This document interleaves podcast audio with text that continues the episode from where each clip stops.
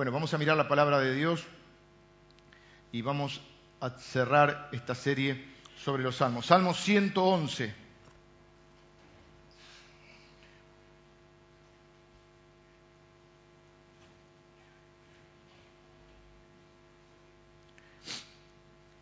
Vamos a leer el Salmo 111.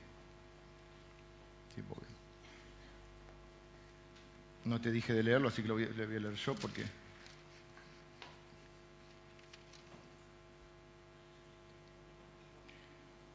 ¿Tenés para leer ahí? Sí, mejor léelo vos.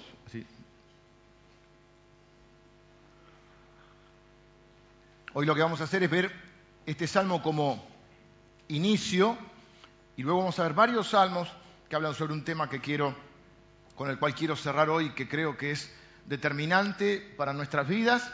Preste atención, ojo acá. Y creo que es determinante para la etapa de la historia de, no por lo que lo diga yo, por, la temática que estamos usando, es un tema fundamental en la etapa de la historia de la iglesia que estamos viviendo, no de nuestra iglesia en general, sino de la iglesia de Cristo. Es un tema que la cristiandad debe eh, rescatar de alguna manera. ¿Mm? Salmo 111, entonces lo léale. Alabaré a Jehová con todo el corazón, en la compañía y congregación de los rectos. Grandes son las obras de Jehová, buscadas de todos los que las quieren. Gloria y hermosura es su obra, y su justicia permanece para siempre. Ha hecho memorables sus maravillas. Clemente y misericordioso es Jehová. Ha dado alimento a los que le temen. Para siempre se acordará de su pacto el poder de sus obras manifestó a su pueblo, dándole la heredad de las naciones. Las obras de sus manos son verdad y juicio. Fieles son todos sus mandamientos, afirmados eternamente y para siempre, hechos en verdad y en rectitud. Redención ha enviado a su pueblo, para siempre ha ordenado su pacto. Santo y temible es su nombre. El principio de la sabiduría es el temor de Jehová. Buen entendimiento tienen todos los que practican sus mandamientos su lor permanece para siempre. El salmista tiene una comprensión de la grandeza de Dios y después de esa grandeza de Dios va a decir algo que muchos de nosotros lo conocemos, lo hemos repetido, pero quizá necesitamos profundizar este concepto. Después que ve la grandeza de Dios, él dice que el principio de la sabiduría es el temor de Jehová o el temor del Señor. Hay una antología de salmos que nos hablan acerca del temor de Jehová. Lo primero que hacemos los predicadores es no es miedo, tranquilo que no es miedo a Dios. No nos apuremos, no nos apuremos, no lo tomemos tan livianamente. Tenemos tanto temor nosotros de ser impopulares, de decir algo que incomode, que cuando hablamos del temor enseguida decimos respeto. Y es respeto a Dios, pero es más que respeto a Dios. Así que yo no me atrevería a tan rápidamente eh, hacer la aclaración. No, no, no es, no es miedo, no es miedo. Bueno, no es miedo, pero es más que respeto. Entonces, voy a empezar diferente a como hacemos otras veces. Vamos a hacer un salpicadito de un montón de salmos que hablan acerca de lo que es, de las promesas o que mencionan de alguna manera lo que es temer a Jehová, o cuál es el beneficio de temerlo, o quiénes son los que le temen, o qué consecuencia hay para los que temen al Señor. Rápidamente, Salmo 34.9 dice, temed a Jehová vosotros sus santos, pues nada falta a los que le temen. El ángel de Jehová acampa alrededor del mismo Salmo 34, acampa alrededor de los que le temen y los defiende. Ese es 34.7. Luego el Salmo 112 dice, bienaventurado el hombre que teme a Jehová y en sus mandamientos se deleita en gran manera. Su descendencia será poderosa en la tierra. La generación de los rectos será bendita. Vaya anotando, prestando atención. ¿Quién es el hombre que teme a Jehová? Él le enseñará el camino que ha de escoger. ese es el 25. El mismo 25 dice, la comunión íntima de Jehová es con los que le teme y a ellos les hará conocer su pacto. El 31, 19 dice, cuán grande es tu bondad que has guardado para los que te temen. O sea, Dios guardó la bondad para los que le temen, que has mostrado a los que esperan en ti delante de los hijos de los hombres. El 33, 18 dice, he aquí el ojo de Jehová. Cuando dice el ojo de, el ojo de Jehová está diciendo el cuidado de Dios, la atención de Dios sobre los que le temen, sobre los que esperan en su misericordia. Salmo 85, 9. Ciertamente cercana está su salvación a los que le temen, para que habite la gloria en nuestra tierra. 103. Porque como la altura de los cielos sobre la tierra, engrandeció su misericordia sobre los que le temen. 103.13, como el Padre se compadece de sus hijos, se compadece Jehová de los que le temen. 103.17, más la misericordia de Jehová es desde la eternidad y hasta la eternidad sobre los que le temen y su justicia sobre los hijos de los hijos, o sea, también sobre nuestros hijos y sobre nuestros nietos, hijos de los hijos. Salmo 11, 111, 4, 5, este que hemos leído. Después el 115 dice, bendeciré, bendecirá a los que le temen Jehová, a pequeños y a grandes. 128, 1 al 4, bienaventurado todo aquel que teme a Jehová, que anda en sus caminos. Cuando comieres, comieres el trabajo de tus manos, bienaventurados, bienaventurados serás y te irá bien. Tu mujer será como vid que lleva fruto a los lados de su casa. Tus hijos como plantas de olivo alrededor de tu mesa. He aquí que así será bendecido el hombre que teme a Jehová. El 145, 19 dice, cumplirá el deseo de los que le temen, oirá a sí mismo el clamor de ellos y los salvará. Y después tenemos una serie de proverbios donde, por ejemplo, las promesas que nos trae son el, el Proverbios 10, 27, dice que él va a aumentar los días, el temor de Jehová aumentará los días de la persona. Hay una promesa de larga vida. En el temor de Jehová está la, la fuente, confianza y esperanza tendrán sus hijos. Hay esperanza también en él. El temor de Jehová es manantial de vida para apartarse de los lazos de la muerte. El temor de Jehová es enseñanza de sabiduría y la, a la honra precede la humildad. Con misericordia y verdad se corrige el pecado y con el temor de Jehová los hombres se apartan del mal. Proverbios 19 dice, el temor de Jehová es para vida y con él vivirá lleno de reposo, de paz. El hombre no será visitado del mal. Proverbios 22, mire este, Proverbios 22, 4, riquezas, honra y vida son la remuneración, la paga que recibe son la remuneración de la, humildad, de la humildad y del temor de Jehová.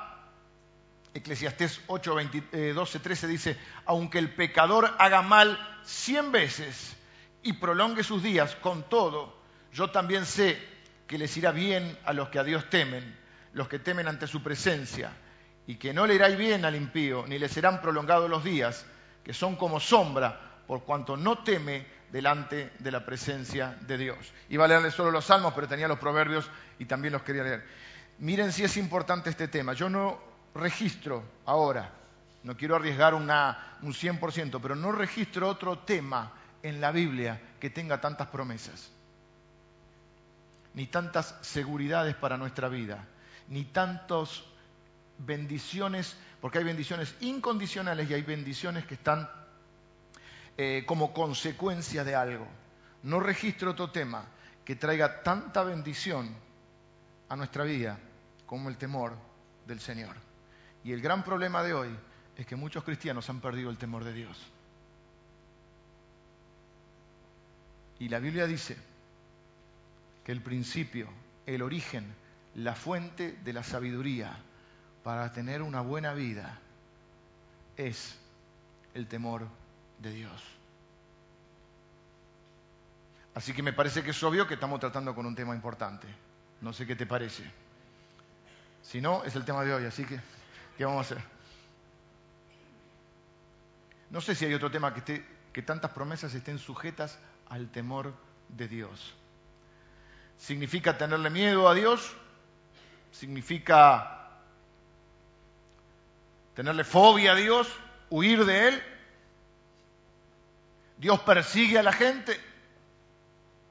Hay un, versículo en la Biblia que me da mucha risa a mí porque dice, huye el impío sin haber quien lo persiga. Así que esa no es la idea. ¿Produce terror Dios? Bueno, en principio sí. muy interesante que cuando Dios...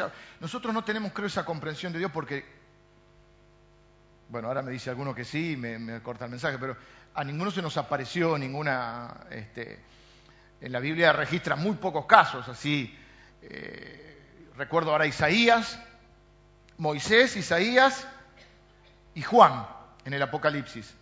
Los tres, cuando tienen una aparición del Señor, caen como muertos. Y no tienen respeto, devoción, eh, honor, tienen terror de Dios. A tal punto que Dios viene y dice, pará, no temas. ¿Por qué tienen tanto temor, tanto impacto? Por la grandeza de Dios, que es lo que nos falta revelación y conocimiento de la grandeza de Dios.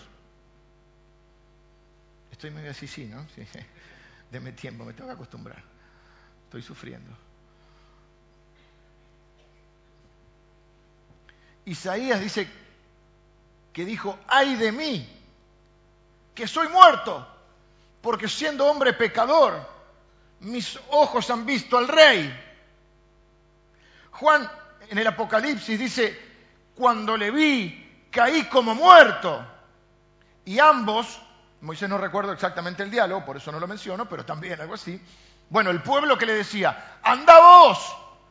Tenía tanto miedo el pueblo cuando Moisés iba o bajaba del, monte. Dice que el monte humeaba y pasaba una serie de cosas que la gente decía, no, no, anda vos y contanos qué es lo que nos dice Dios. Los tres reciben de Dios, no temas. Entonces, evidentemente Dios es grande y produce un impacto. Pero si hay gente que le produce un impacto conocer a un famoso, ¿no? Le piden un autógrafo favor. ¿Y qué hizo? No, salió un gran hermano. Le saca la foto en el restaurante, el tipo no puede comer. ¿Lo viste?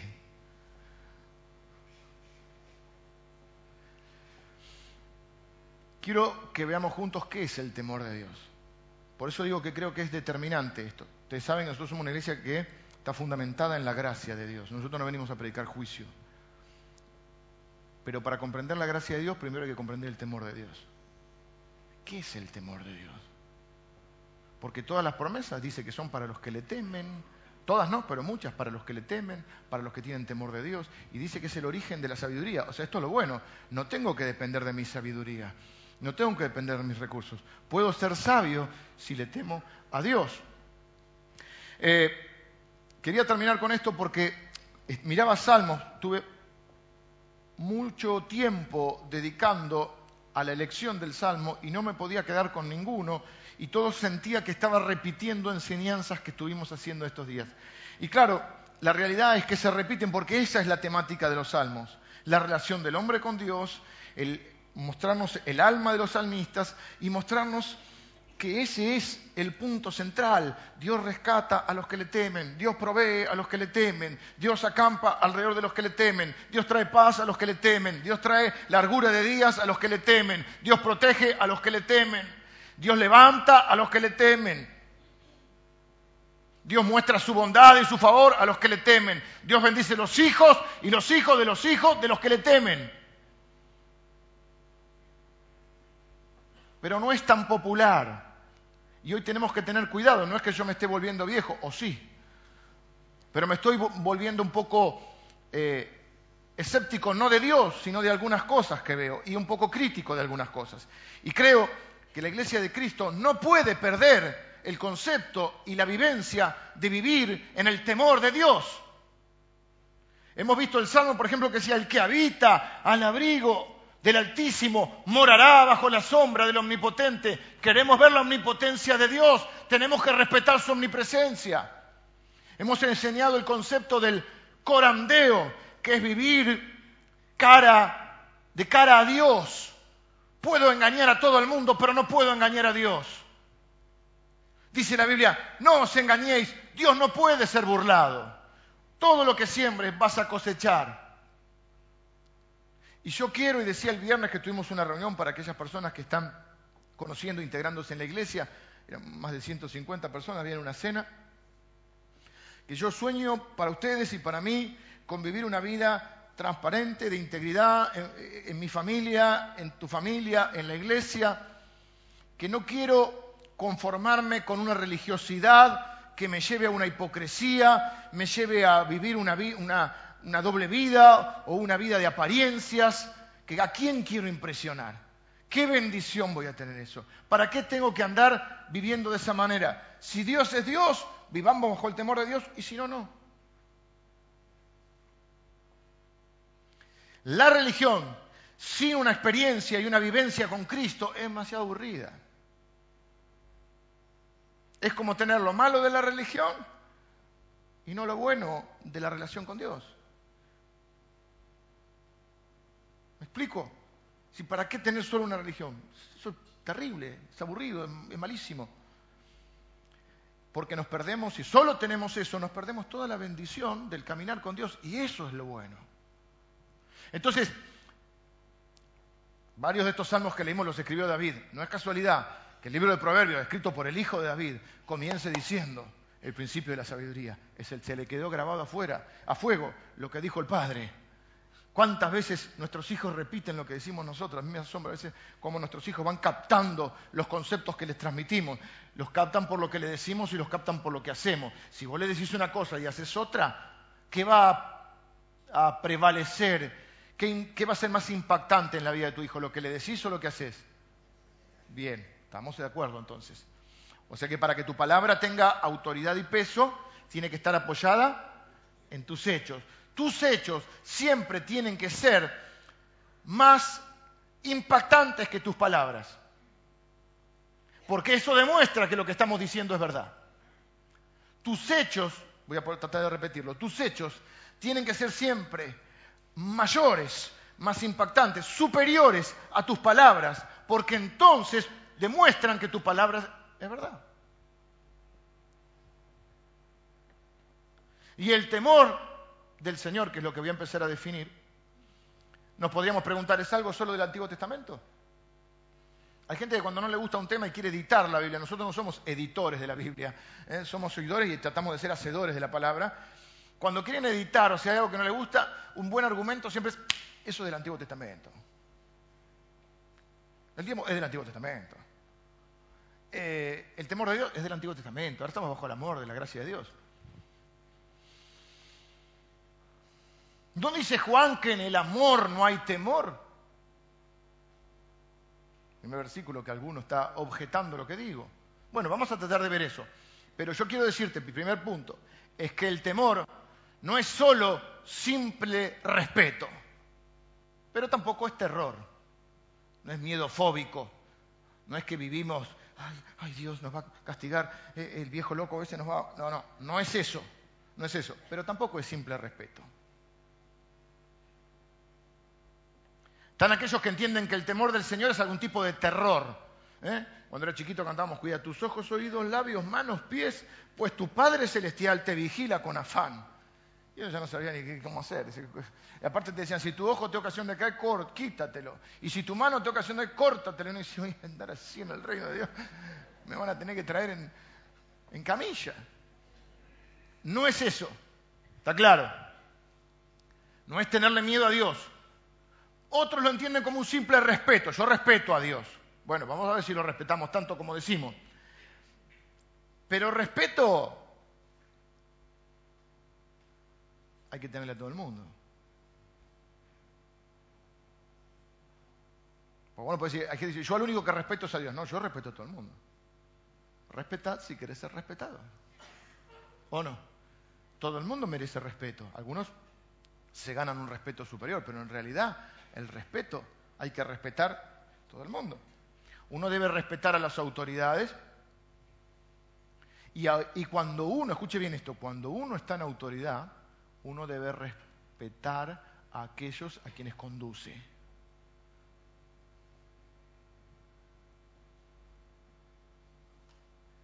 Esto es importante. ¿eh? Si usted es empresario o tiene un cargo jerárquico de alguna forma, nada le habilita a usted a faltarle el respeto a nadie. Se respeta, diríamos en, en criollo, se respeta para arriba y se respeta para abajo. Los hijos deben respetar a los padres y los padres deben respetar a los hijos.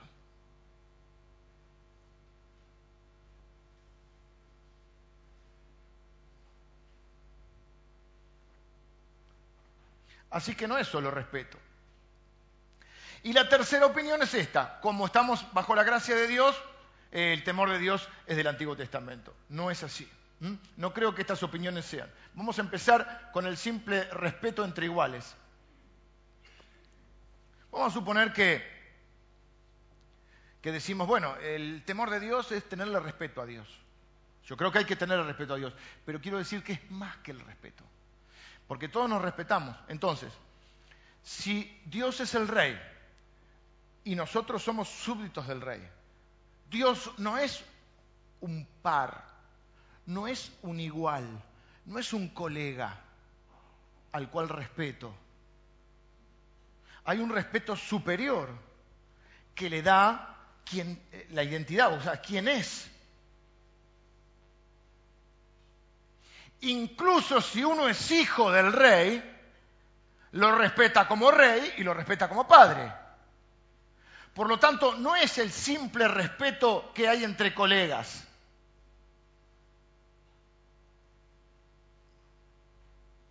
Por otro lado, también es cierto que el hijo del rey no se acerca al rey de la misma manera que se acerca a cualquiera.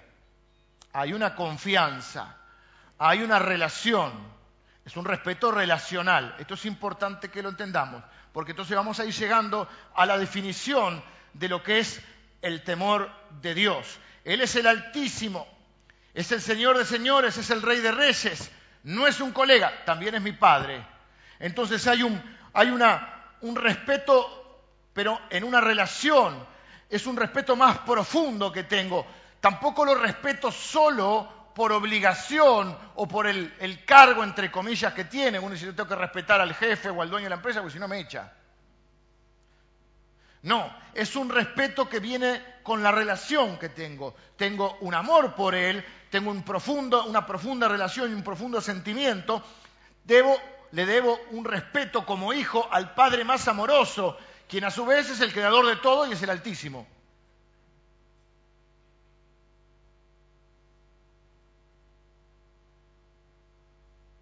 Así que tener temor de Dios es acercarse a Dios de las dos maneras, con la confianza que me da saber que es mi Padre y que es un Padre amoroso, pero con la conciencia de que me estoy acercando al Creador del universo.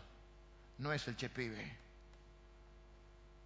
Yo entiendo que tengamos confianza con Dios, pero algunos están, che Dios, gracias porque... Eh... Momentito.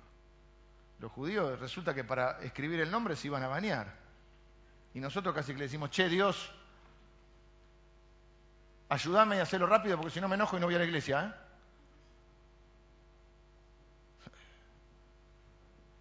Ven que el conocimiento teórico o, teológico y el conocimiento experiencial van juntos para comprender quién es Dios.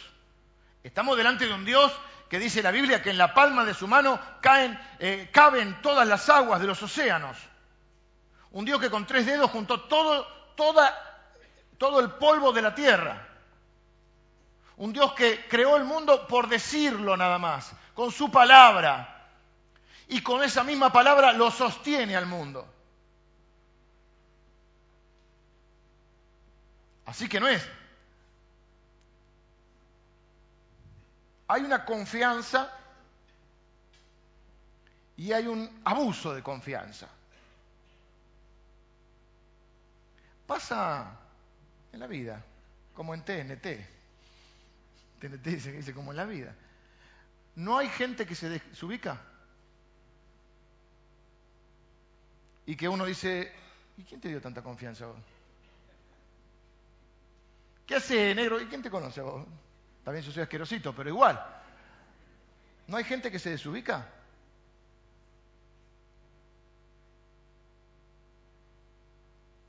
Che, ¿qué panza que tenés? ¿Y vos quién te conoce para que me hable de mi panza? Es mía.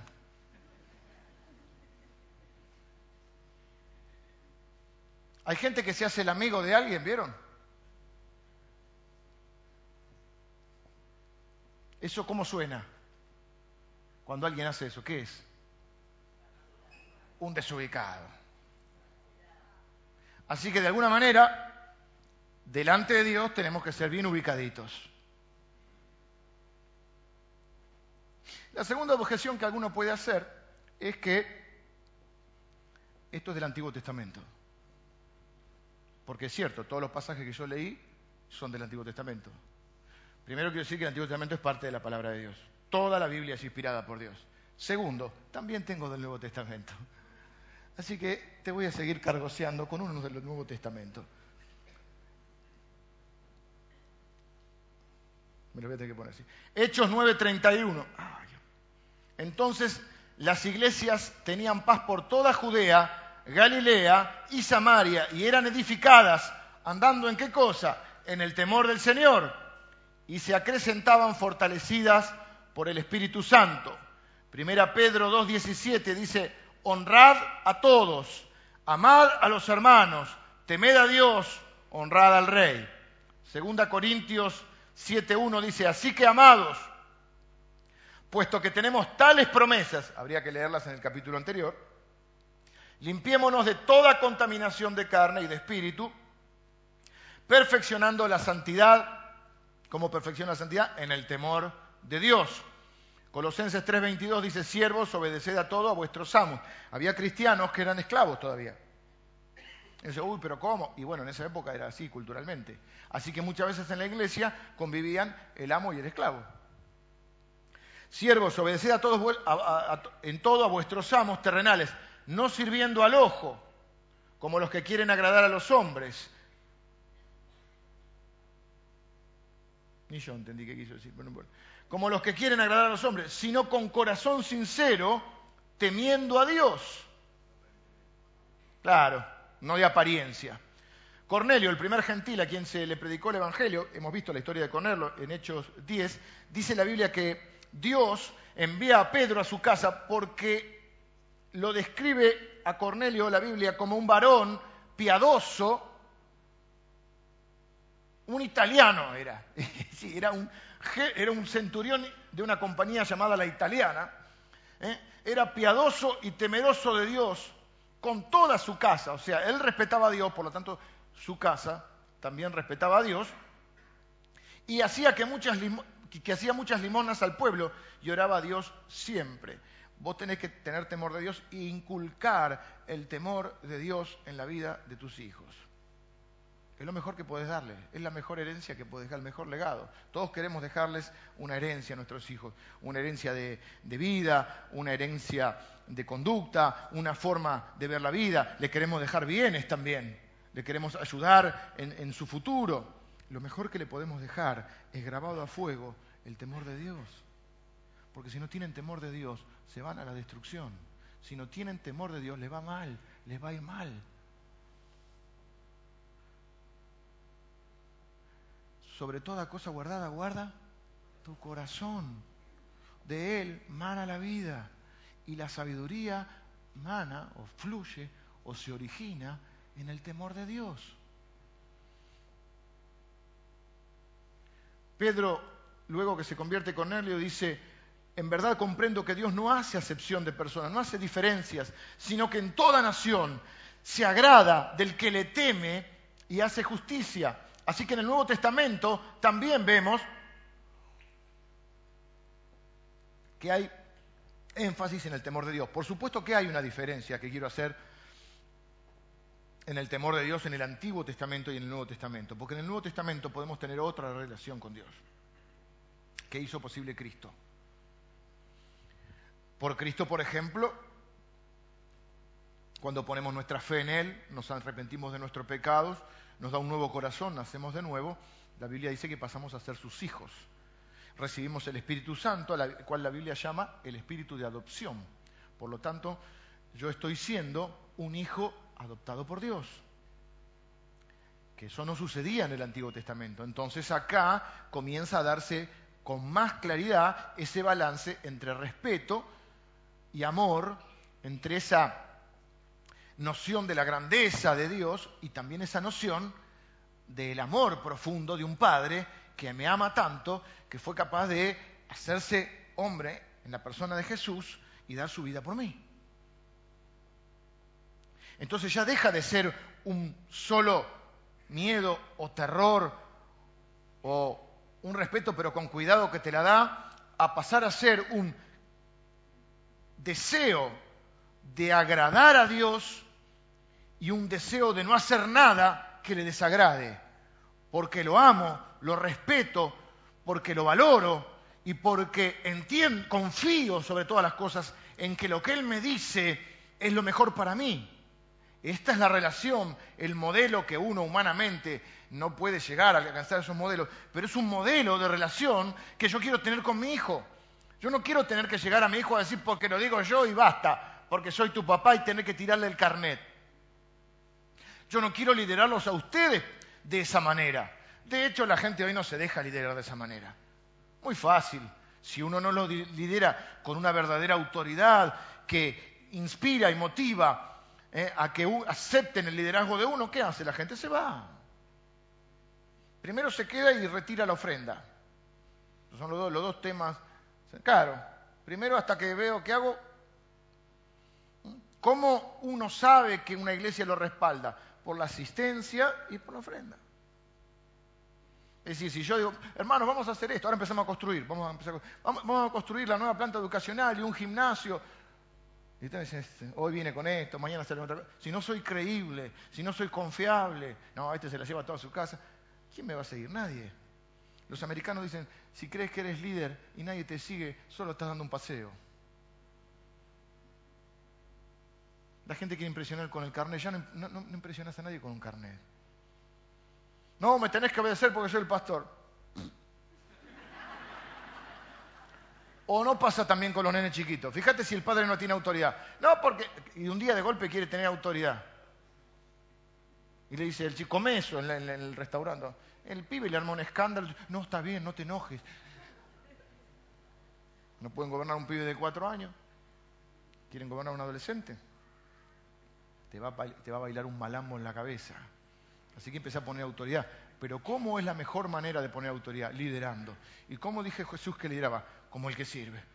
Entonces yo quiero tener una relación con mis hijos en los cuales confíen de tal manera en mí que me hagan caso, no porque si no le doy con el cinto. Es un ejemplo, yo no, creo en la violencia. ¿eh? Yo, yo no creo en la violencia.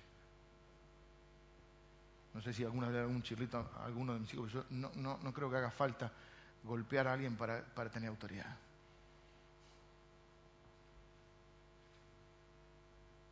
Voy a decir algo, lo digo, lo digo, no está mi mujer, así que lo puedo decir.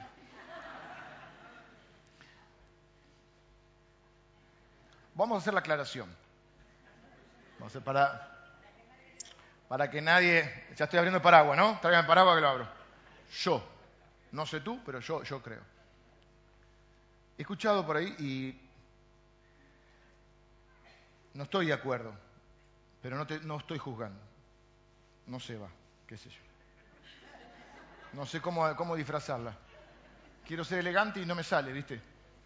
Bueno, ustedes me quieren como soy, ¿sí? Y si a alguno no le gusta lo que dice, te quiero, pastor, igual. La varita de Jesús. ¿Escucharon la varita de Jesús? O sea, le das con la varita de Jesús. Le pegan al pibe con la varita de Jesús. O sea, Jesús te está pegando, no yo. O sea, el malo es Jesús. Después queremos que amen a Jesús. Ven la varita salen corriendo. ¿Sabe lo que duele una varita? Debe doler. Cuando éramos chicos nosotros jugábamos con un... ¿Se acuerdan los sauces llorones? Lo pelábamos todo y entrábamos, pero entre nosotros. Te quedaba o no. Había otro juego que era terrorífico en, las piletas o en las colonias, que era el verdugo, con las ojotas, ¿no? Ese es muy viejo, no lo conoce nadie. No lo conocen. Eh, te caías basofia, ¿verdad? Y te torturaban. no jugaban a eso. Que, no se hagan los jóvenes. Yo creo que uno no, tiene, no, no, necesita ese tipo de cosas. Y me hecho menos echarle la culpa a Jesús. Tendrá algún fundamento. No quiero que me lo expliquen, no me interesa. Cerrado el tipo. Algunos se merece un cocorrón, ¿eh? No estoy diciendo que no, algunos se merecen un cocorrón. Pero correctivo, ¿no? Instruílo, no lo destruyas. ¿Cómo llegué acá? No sé. Ah, porque después es el concepto que tenemos de Dios. Por eso huye el impío sin haber que lo persiga, claro. Como ese pibito que iba a un convento y veía eh, el crucifijo, le preguntaba al cura, ¿quién es ese? Ese es el Hijo de Dios. Ese es el Hijo de Dios. Y veía el crucifijo, ese es el Hijo de Dios. Y, no sé cómo era la historia que dice un día, ¿por qué no te acercas a Dios? Ni loco, dice, si así trató al Hijo. Claro, hay que explicarle toda la historia. Y entonces si vos le decís y le pegás con la varita de Jesús, bueno. O si le damos esa imagen de Dios, ahora, el otro extremo es que, Padre, sin autoridad, repito, la autoridad te lo dan más los hechos que las palabras, sin autoridad y que hay una gran generación de gente, porque tampoco queda muy popular, y hay que ser canchero, hay que ser amigo de los hijos, no tiene autoridad con los hijos y tampoco Dios tiene autoridad en la vida de la gente. Entonces, el gran problema de los cristianos, ¿por qué le va mal? ¿Por qué hay tantos cristianos que le va mal? Porque no tienen temor de Dios. Hacen lo que quieren, o hacemos lo que queremos, y después nos va mal y resulta que Dios es malo.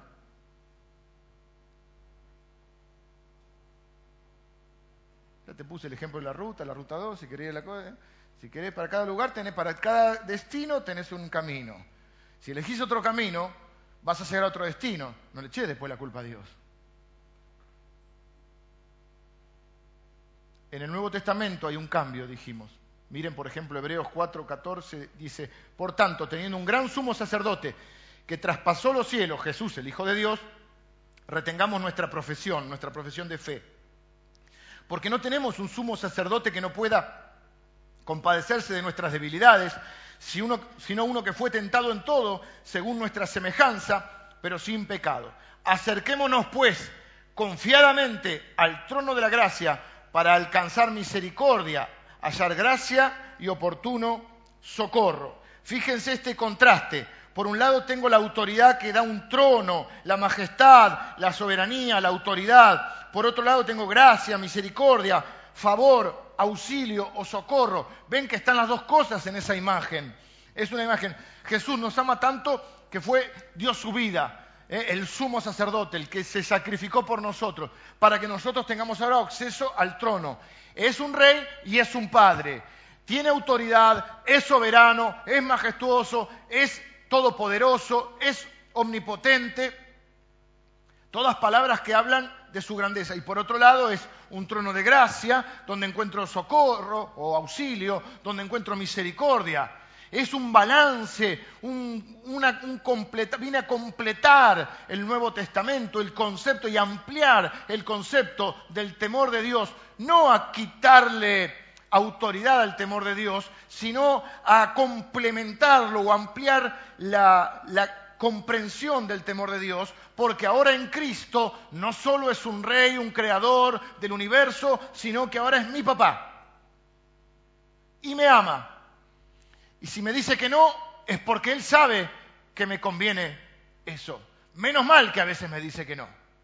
Y si yo soy un nene infantil o inmaduro, ¿qué hago cuando mi papá me dice que no?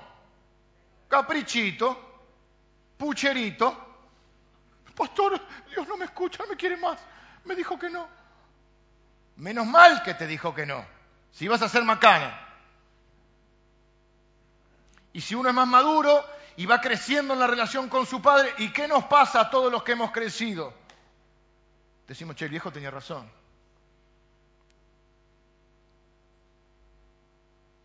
¿Cómo sabía? Me perdí mi papá el año pasado, me quedé huérfano el año pasado de padre, lo cual me hace sentir bastante mal. Y este verano, algunos días compartimos con mi hermano, que es un poco más chico, y, muchas veces íbamos caminando, nos gusta caminar a los dos, y a mi, hijo también, a mis hijos a los dos les gusta caminar, íbamos caminando y a veces decíamos, che, papá tenía razón en esto. ¿cómo tenía razón en esto? ¿Cómo sabía? Vas valorando, porque tuviste una relación, porque viste un ejemplo, porque viste una forma de vivir, porque viste una forma de pensar, porque te lo transmitió. Y Dios quiere transmitirte su palabra y quiere, ya nos ha dado ejemplo en la persona de Cristo y ha mostrado reiteradas veces que tiene razón y que cuando te dice que no, tiene razón y cuando te dice que sí, tiene razón y cuando te dice anda por acá, tiene razón.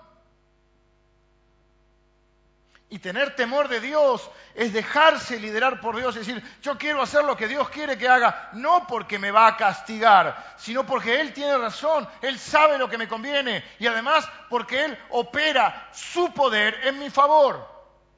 Por lo tanto, se combina una, bueno, una redundancia, una combinación extraordinaria de poder y de bondad, de autoridad y de amor de sabiduría de Él y de guía para mi vida. O sea, ustedes no tienen en el temor de Dios una carga, ni yo. Tenemos la bendición de tener al Padre más sabio del mundo, que se ocupa de mí, que hay bendiciones que me las va a dar incondicionalmente, como todo padre. No sé si como todo padre, pero como un padre amoroso. O sea, hay cosas que son incondicionales. Y hay otras en las que depende de mí, porque no va a vivir la vida que yo tengo que vivir. Me ha dado lo que se conoce como libre albedrío. Sí, sí, puedo vivir yo en el poder del Espíritu Santo, pero tengo que vivir esa vida que Dios me dio. Y esa vida que Dios me dio, tengo la posibilidad de caminar con Él, de escuchar su voz, de tener su ejemplo, de saber qué es lo que tengo que hacer cuando no sé lo que tengo que hacer. Y a veces es tan bueno y tan maravilloso que cuando voy a meter la pata, articula las circunstancias para que no se puede, no se dé. Y yo encima me ofendo y hago pucherito. Tremendo grandote. Yo no sé si estamos captando, espero que sí, la bendición que hay en esto. ¿Te das cuenta la bendición? ¿Te das cuenta las promesas que leí? Uh, pero leíste mucho la Biblia. Te acabo de decir, largura de día. ¿Alguno tiene apurado en morirse? Prosperidad y riqueza. te cubre del mal. Te trae paz a tu vida, reposo sus ángeles, el ángel del Señor, que en realidad el ángel del Señor no es cualquier ángel. Se cree que es una, eh, ¿cómo se dice? teofonía, tiene nada que ver con el teléfono. Teofonía, que es una forma de Dios que también creemos muchos que es una aparición de Cristo en el Antiguo Testamento. Dice, el ángel de Jehová acampa alrededor de los que le temen y los defiende. O sea, ¿Estamos entendiendo? Pero ¿qué? ¿Alrededor de quién acampa? De los que le temen. ¿Y se puede ser un hijo de Dios y no temerle? Sí. Bueno, no me voy a poner teológico, pero... ¿Y entonces qué es el temor de Dios? ¿Quedó claro? Por ejemplo, Proverbios capítulo 8. Ahora después le voy a leer... no se lo leo nada. Proverbios capítulo 8 dice que el temor de Dios es aborrecer el mal. ¿Te dije la cita, no? ¿Sí? 8.4. ¿4?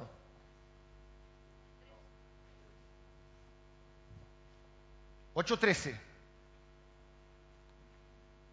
El temor de Jehová es aborrecer el. ¿Qué quiere decir aborrecer? Rechazar. Pero es un rechazar con, énfasis. Y la arrogancia, perdón, es aborrecer el mal. La soberbia y la arrogancia, el mal camino y la boca perversa, aborrezco. Hay un resumen ahí del mal. Entonces, ¿qué es el temor de Dios? Rechazar el mal. ¿Y qué pasa cuando rechazo el mal? ¿Quién se ve beneficiado? Uno. Pero increíblemente el ser humano cree que todavía a veces, haciendo lo contrario a Dios, porque sabemos cuando estamos haciendo en contra de Dios, creemos que vamos a tener nuestro bien. Porque si no, ¿para qué? ¿Cuál es la explicación de que hacemos lo malo? Si yo sé que está mal, ¿por qué lo hago? Porque creo que me va a traer algún beneficio, alguna retribución, algún placer momentáneo, alguna satisfacción, si no, ¿para qué lo voy a hacer? Por ahora masoquista no soy. O sea, no voy a hacer algo así porque quiero que me vaya mal. Lo haces porque crees que algún beneficio te va a traer. En ese momento estás dejando de confiar en Dios para confiar en tu propia sabiduría. Por eso le dice, no seas sabio en tu propia opinión, sino reconócele en todos tus caminos, es decir, tenerlo presente, corandeo, face to face con Dios, hacer su voluntad y aborrecer el mal. Es decir, mire lo que va, a decir Jesús. El, eh, Juan 14, 23 y 24. El que me ama, mi palabra guardará y mi Padre le amará y vendremos a él y haremos morada con él el que no me ama, que no guarda mis palabras, no, el que no me ama no guarda mis palabras. Y la palabra que habéis oído no es mía, sino del Padre que me envió. No podemos decir que amamos a Dios y no guardar su palabra. Eso está diciendo Jesús. Si el que me ama, mi palabra guardará y mi Padre le amará. Y los dos vendremos y haremos morada con él. El que no me ama, no guarda mis palabras. Ven que no es un temor de Dios o un guardar su palabra. Guardar su palabra significa caminar en sus caminos, tratar de hacer su voluntad. Siempre hacemos la sabiduría que somos imperfectos y que todos cometemos pecados. No estamos hablando de la hipocresía de creer que somos, no. Pero evidentemente en nuestra vida hay un deseo de agradar a Dios, pero no porque me castiga, sino porque lo amo, porque confío en Él, porque sé que Él es lo mejor para mí. Y no espero solamente al momento en el que estoy desesperado para decir, ay, por favor, ayúdame. Ah, metiste la pata como un loco. Igual Dios en su misericordia nos levanta y nos perdona y nos da mucho más de lo que, que merecemos y a veces no nos da lo que merecemos. La varita de Jesús. ¿Algún barazo o no? Pero se dan cuenta que yo no estoy trayéndoles hoy un reto. Primero no me gusta hacerlo eso, porque no me gusta que me reten a mí tampoco. Estoy trayendo casi un descubrimiento, permítanme que se los diga así, de la bendición que tenemos en temer a Dios. Ser un, cuando alguien te va a decir, es un varón temeroso de Dios, no es uno que anda con los carnés de, de todos los ministerios en los que anda pasando, no, es un hombre que está preocupado, en el buen sentido de la palabra, o ocupado, en caminar con Él, en escuchar su voz, en reconocerlo en sus caminos, en vivir conforme a su voluntad y en aborrecer lo que Él aborrece, amar lo que Él ama y aborrecer lo que Él aborrece. Es decir, mire, mi papá siempre tiene razón. ¿Ustedes creen que hay algo en lo cual Dios no tenga razón? ¿Hay alguien en este lugar que se atreve a decir, no, yo tengo razón, Dios está equivocado? Suena una pavada, ¿no? Pero en nuestras acciones, me incluyo, ¿eh? muchas veces mi accionar demuestra que yo pienso que Dios no tiene razón, que tengo razón yo. Y vos le decís a alguien, che, pero la Biblia dice, o la palabra, o Dios dice en su palabra, sí, sí, pero no. A veces somos francos y decimos, ah, sí, no, porque no quiero, punto, no quiero. Me empaqué. Y otra vez le damos a vuelta eh, del Antiguo Testamento, en el hebreo, el judío, el, griego. Eh, no comparto esa interpretación. Te volviste teólogo en un minuto, se más fácil, no quiero, me empaqué. Y yo te voy a decir, mira que vengo con la varita de Jesús. ¿eh?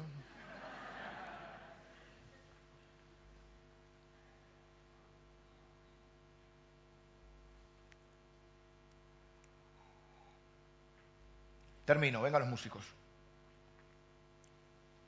Los estoy sorprendiendo últimamente. ¿eh? Me he propuesto ser un poco más corto. No más petizo, más corto. Aparte la boca me está matando. ¿Qué te voy a leer? Ah, mira. Voy a ver si me lo acuerdo de memoria, porque no lo tengo anotado. Alguno de ustedes lo habrá leído conmigo y por ahí me ayuda si, no me acuerdo. ¿Saben cuál es el versículo que está en el medio de la Biblia? ¿Nunca leyeron esa ilustración? Sí, alguno me va a ayudar entonces. Es el Salmo 118.8. Salmo 118.8. Hay 594 capítulos antes y 594 capítulos después. 594 más 594, Marco, rápido la cuenta, 594 más 594. 1188, que es el Salmo 118.8. Es creo reventar. Vamos de vuelta. Vamos de vuelta. La mitad de la Biblia exacta es el Salmo 118.8, versículo 8. Ese número sería 1188. Hay 594 capítulos antes y 594 capítulos después. El salmo más, el capítulo más corto de la Biblia es el Salmo 117. Y el capítulo más largo de la Biblia es el 119. En el medio está el 118. Con 500 capítulos, 594 capítulos antes y 594 capítulos después. Que sumados dan 1188. Iba a ser la pregunta, ¿qué dice él? Pero acá mi amigo Nahuel ya, ¡tac! Ahí está. ¿Qué dice? Dice que mejor es confiar en Jehová que confiar en el hombre. Se puede usar en dos sentidos. Confío más en Dios que en los demás.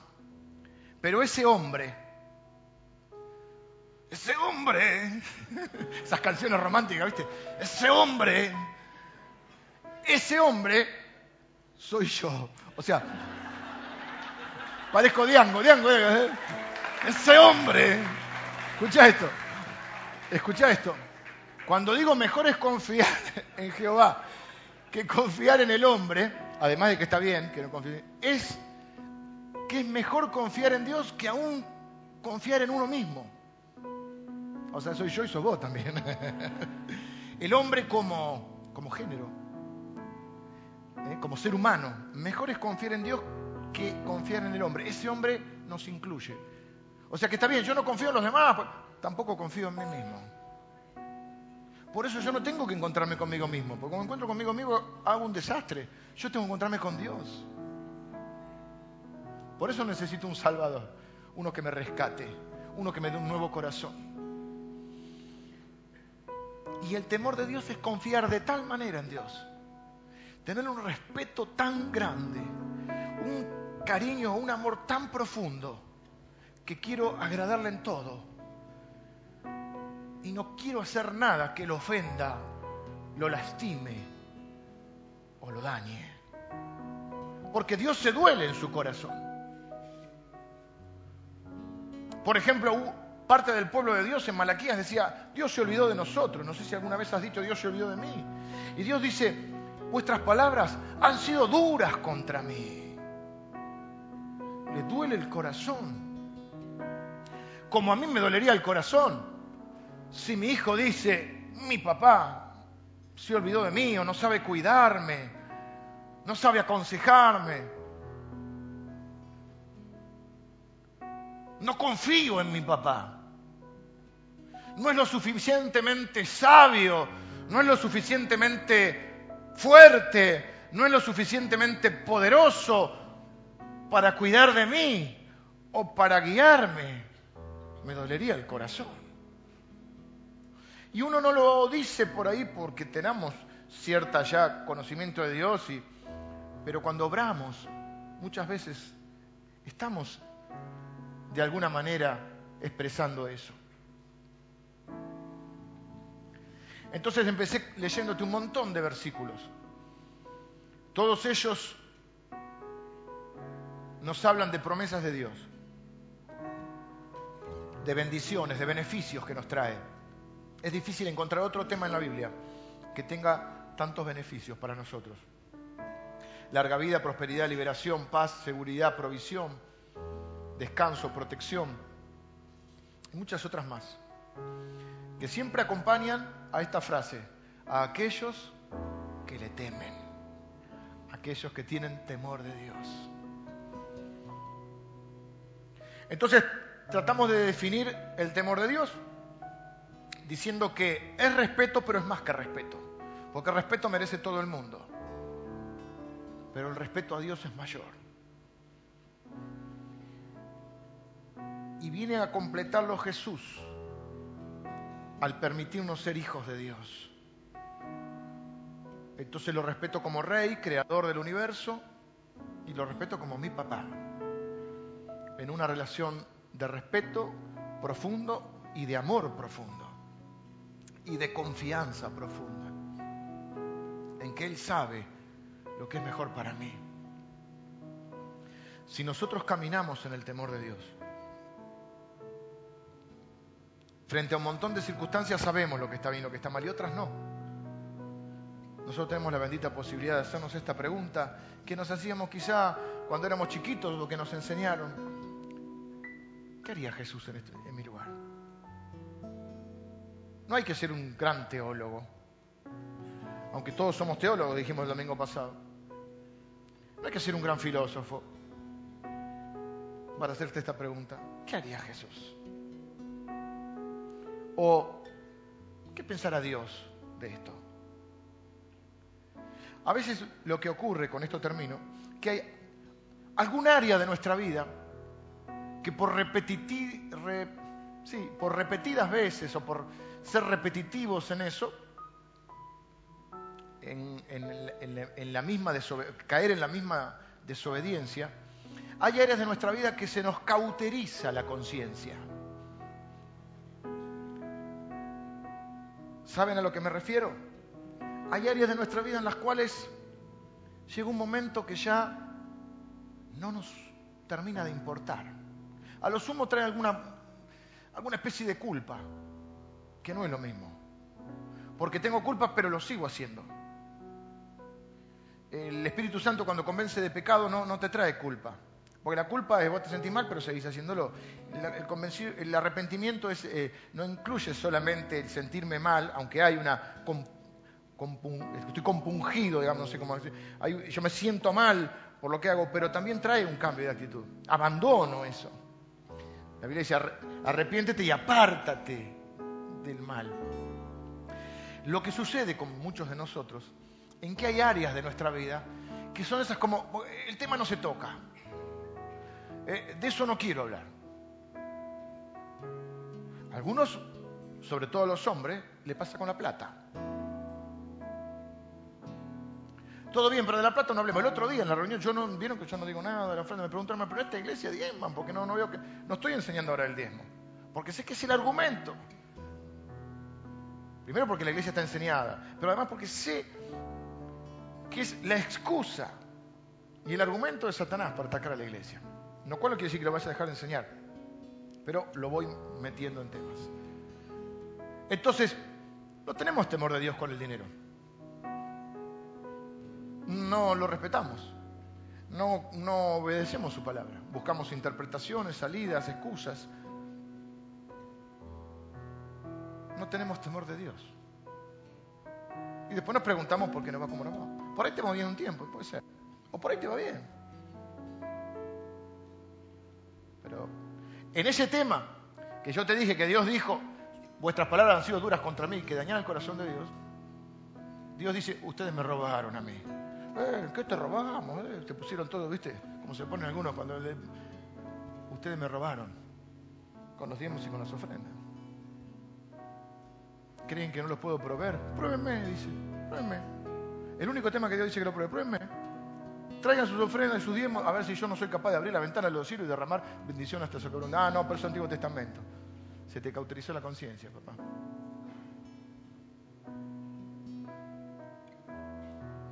Hay personas que tienen un pecado de inmoralidad en sus vidas. Una inmoralidad.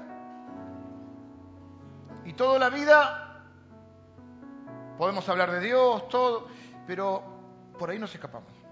De eso no hablamos.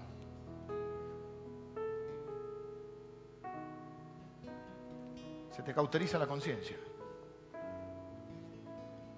Y entonces eh, nos tomamos de lo que podemos. Entonces cuando yo justo vengo ese día, hablo de la gracia de Dios y te digo que Dios es un Dios perdonador, bueno, si te agarras de la gracia de Dios, y está bien que te agarres de la gracia de Dios, pero apártate del mal, arrepiéntete.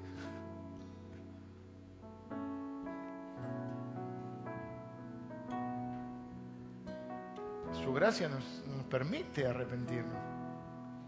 Es cierto que Dios no nos condena, que Él es fiel y justo para perdonarnos si confesamos nuestros pecados. Entonces yo no voy a evaluarte a vos, cada uno se va a evaluar a sí mismo, a decir, habrá, porque este mensaje es general, y uno dice, bueno, yo en la línea general, más o menos. ¿Habrá algún área de mi vida en la cual no estoy respetando a Dios? Con ese respeto que hablamos. ¿No estoy teniendo temor de Él? ¿No estoy haciendo caso de Él? ¿No estoy haciendo caso de su voluntad? Quizá porque no la conocía. Bueno, entonces hay que conocer y ver qué dice Dios sobre algo. O quizás sé lo que Dios dice, pero no quiero. Y me empaqué. Y me empaqué tantas veces o transgredí tantas veces que se me cauterizó la conciencia. Y llega un punto que ya no me importa, o si me importa me siento mal, pero no, ya no tengo ni la fuerza para cambiar, no tengo la fuerza de voluntad. Porque se ha creado sobre mí una... Cuando no tiene autoridad Dios, ¿quién tiene autoridad? El diablo. Algunos le llaman ataduras. Ya no tenés la fuerza para hacerlo. Ni la fuerza de voluntad, ni el ánimo, y a veces ni el interés. Yo he conocido gente y me he conocido a mí mismo, por eso hablo, que en determinado momento se vuelve irreconocible. Es decir, yo que lo conocí conociendo al Señor, sirviendo, amando al Señor, con, sed de Dios, se pone tan empacado, tan eh, obstinado, tan cauterizado, decíamos en, en mi lenguaje, no le entran las balas, le tirás con todos los versículos que tenés, tra, tra, tra, de bendición. Primero probás, viste, vas probando. Yo no soy muy bueno en, en consejería, se habrán dado cuenta. Eh, entonces primero pruebo por las buenas, después ya pruebo por las malas. No, no, me, no me, las balas no entran por acá, vamos por las malas. Y le planteo el panorama negro que se le viene. No le entra una bala. Che, pero mirá que Dios dice, mirá que Dios... Va por la vaca, no hay forma. Se le cauterizó la conciencia. ¿Y saben qué me dice Dios? No hables más. Varias veces me lo dice. Hablo mucho, ¿no? Agradezcan que tengo la boca así. Tengo para media hora más, pero... No hables más. Orá. Orá porque al tipo no le entran las balas. No le entran las balas. Y cuando me doy cuenta que a mí no me entran las balas, ahora aprendí una, una forma. Porque me doy cuenta. Porque estoy más viejo. Y un poquito más sabio. Y entonces cuando me doy cuenta que no me entran las balas, le digo, Señor, estoy, estoy empacado, estoy obstinado. Pero vos dijiste que tu Espíritu Santo me iba a convencer de pecado. Convenceme. Convenceme porque estoy empacado. A veces es un pecado, a veces no es un pecado, eh, todo es pecado fuera de la voluntad de Dios, pero me refiero, a veces no es algo tan contundente, tan claro, tan burdo, obvio, a veces es un empecinamiento en algo, un capricho, un, algo que no cierra por algún lado, ¿viste? A veces, por lo menos en mí sucede, les cuento por si le sirve a alguien, que no tengo convencimiento de todo, de algo que estoy haciendo, no estoy totalmente convencido, pero sigo igual. Y porque eh, algunos me insisten o porque parece que va. Y, pero, y yo ya aprendí que cuando tengo eso ahí, no sé si es pecado, porque no, por ahí no es pecado, es una decisión que tengo que tomar. Digo, Señor, vos dijiste que me ibas a guiar a toda verdad, convenceme de esto. Porque ya me, es como cuando, a ver, te pongo un ejemplo que te va a servir. Las chicas que están acá. Te vas a comprar algo, ropa, y estás que te gusta y no te gusta y vas con tu amiga. Si no, tiene que venir, tiene que venir Ibarra con Javi conmigo porque no me sé si me gusta. Dije, las chicas ya aparecimos nosotros, ¿no? ¿Viste? Entonces después vas con tu mamá. Imagínate yo con mi mamá, ir a comprar. Vas con tu mamá, ¿cómo me queda? Me marca la cola. Sí, lo sube, lo baja, talle alto, talle bajo. ¿Eh? Y la vendedora que te dice, Algunas, porque hay algunas brujas que te dicen, para vos no hay. Para tu talle no hay. Te, dicen, gorda en la cara, son brujas. Pero la, que te quiere vender dice pintado. Y cuando va un varoncito, de los jovencitos, ya los viejos no nos engañan, la vendedora, que por ahí es bastante linda, te dice, ay, ¿cómo te qué? Y vos decís, oh. Y estás hecho un escracho. O no, por ahí te queda más o menos, pero no te convence. Y la gente, y a veces te pasa al revés, te queda lindo. Y vas con tu mamá y dice, no, pero te queda bien. ¿Qué termina pasando? No lo usás. Y el día de siembra se lo regalas a un hermanito.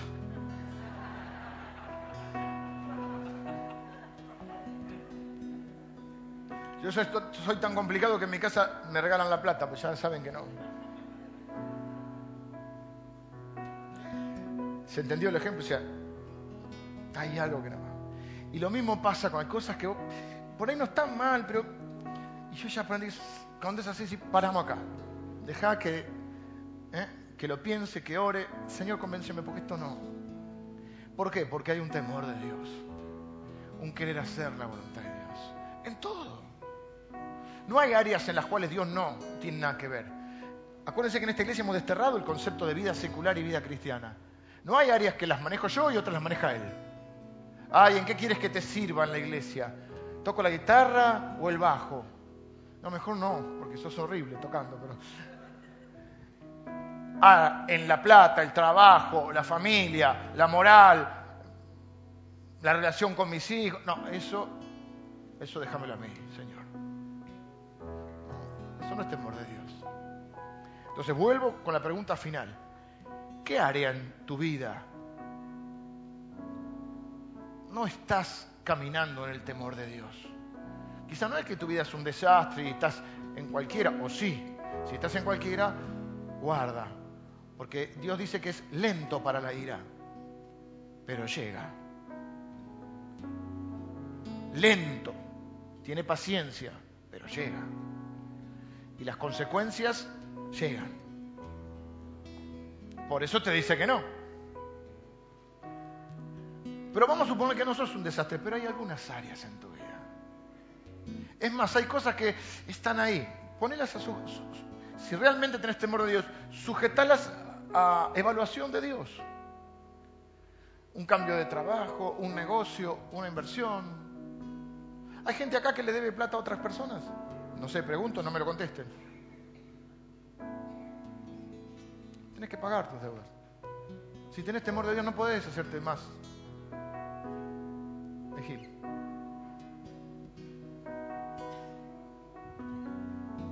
digo esto porque leí un, salmo donde decía que el, temeroso de Dios honra sus cosas y el que no, no, no. ¿Defraudaste algo? Tenés que pedir perdón a alguien y te estás resistiendo. Si tenés temor de Dios, tenés que ir y pedir perdón. No sé qué ejemplo más poner. Hiciste cosas que son irreparables, bueno, al menos pedir perdón. Si lo podés reparar, mejor todavía. Recuperemos el temor de Dios. La iglesia de Cristo hoy necesita recuperar el temor de Dios. Si no, no va mal. Y el Señor cae en vergüenza. Y cuando escuchamos de personas que, que caen abruptamente. No empezó de un día para el otro. Se fue, se fue dando, se fue dando. Dios quizá da posibilidades de arrepentimiento, pero uno tiene cauterizada la conciencia. Y uno ve y dice, seguramente, en algunos casos se conoce más o menos, uno conoce más a la otra persona o a uno mismo, y se, perdió el temor de Dios. Y yo estoy preocupado, estoy preocupado porque muchas de las cosas que están sucediendo o que sucedían, siempre sucedieron, pero quizá ahora con más intensidad el ataque de Dios es, de Satanás, es hacia los hijos de Dios, con falsos evangelios y con cosas que traen deshonra a tu vida, traen deshonra a Dios, traen dolor. Y entonces la religión es una fábrica de hipócritas. ¿Qué quiere decir hipócrita? Actores. Hay una canción de un grupo que dice, yo no soy actor de lo que fui.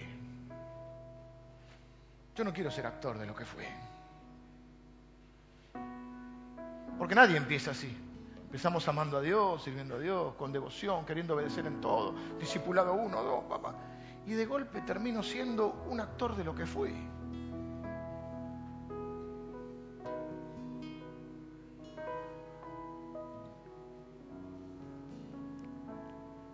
¿Dónde quedó ese deseo y ese temor de Dios? Que recuperar eso. Vamos a orar. Pero quiero que ore, darte una oportunidad de que ores donde estás. Que seas vos el que le diga, Señor, yo quiero ser un hombre, una mujer temerosa de Dios, un hombre temeroso de Dios. Yo quiero ser una persona que camine en tu temor, en respeto y en amor y en obediencia. Y yo te pido perdón por las veces que te he faltado, Señor.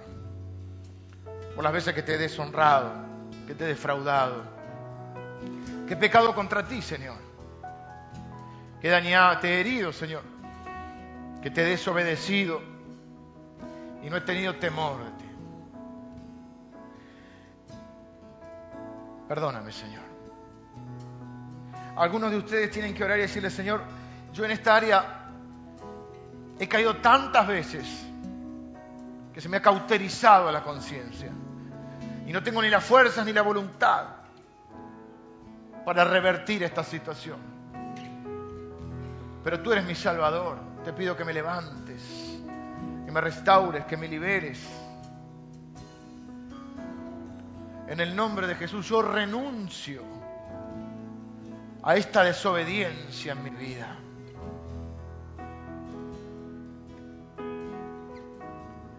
Líbrame, Señor. En el nombre de Jesús, orar en el nombre de Jesús. Renuncio en el nombre de Jesús. A esta deficiencia de carácter que afea mi personalidad, que, que, complica mi relación con mis hermanos, con mi familia. Yo renuncio en el nombre de Jesús. No quiero hacerme más el distraído. El que no sé, el que no me doy cuenta. No quiero justificarme más. No quiero salir, escapar con una broma, con un chiste, para disimular mi falta de temor por ti, Señor. Señor, porque no solo he dañado tu corazón, me daño a mí mismo y daño a los que están cerca mío. Por eso, Señor, hoy te pido perdón y te pido que, que pueda recuperar todo mi respeto, mi devoción, mi amor y mi obediencia hacia ti. Te entrego mi corazón, mi vida, mi alma. En el nombre de Jesús. Amén. Míreme un segundo. Voy a terminar con las palabras del hombre más sabio de la tierra, el hijo de David.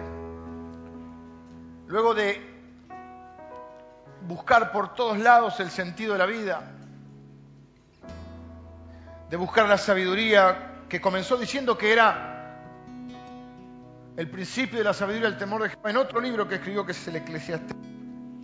En el Eclesiastés dice, el fin de todo el discurso oído es este. Se tomó 12 capítulos y ahora los va a resumir en una palabra o en una frase, más o menos como la prédica. El fin de todo discurso, el discurso oído es este. Teme a Dios y guarda sus mandamientos, porque esto es el todo del hombre, el todo. Vieron que esa palabra todo es el todo. Esto es el todo del hombre. Ahora está de moda que todo dice, bueno, nada, nada. ¿Viste? Nada. Bueno, yo vengo y digo, bueno, todo. Todo. El todo del hombre. Temer a Dios y guardar su mandamiento.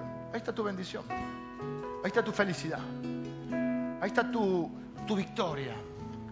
Ahí está tu satisfacción. Ahí está, ahí está tu buena vida y tu larga vida. Ahí está la buena vida para tus hijos. Tu descendencia será poderosa, es una promesa que leímos. ¿Eh? Y, y, Dios dice que va a mostrar su bondad para tus hijos y para los hijos de tus hijos. Ahí están tus nietos.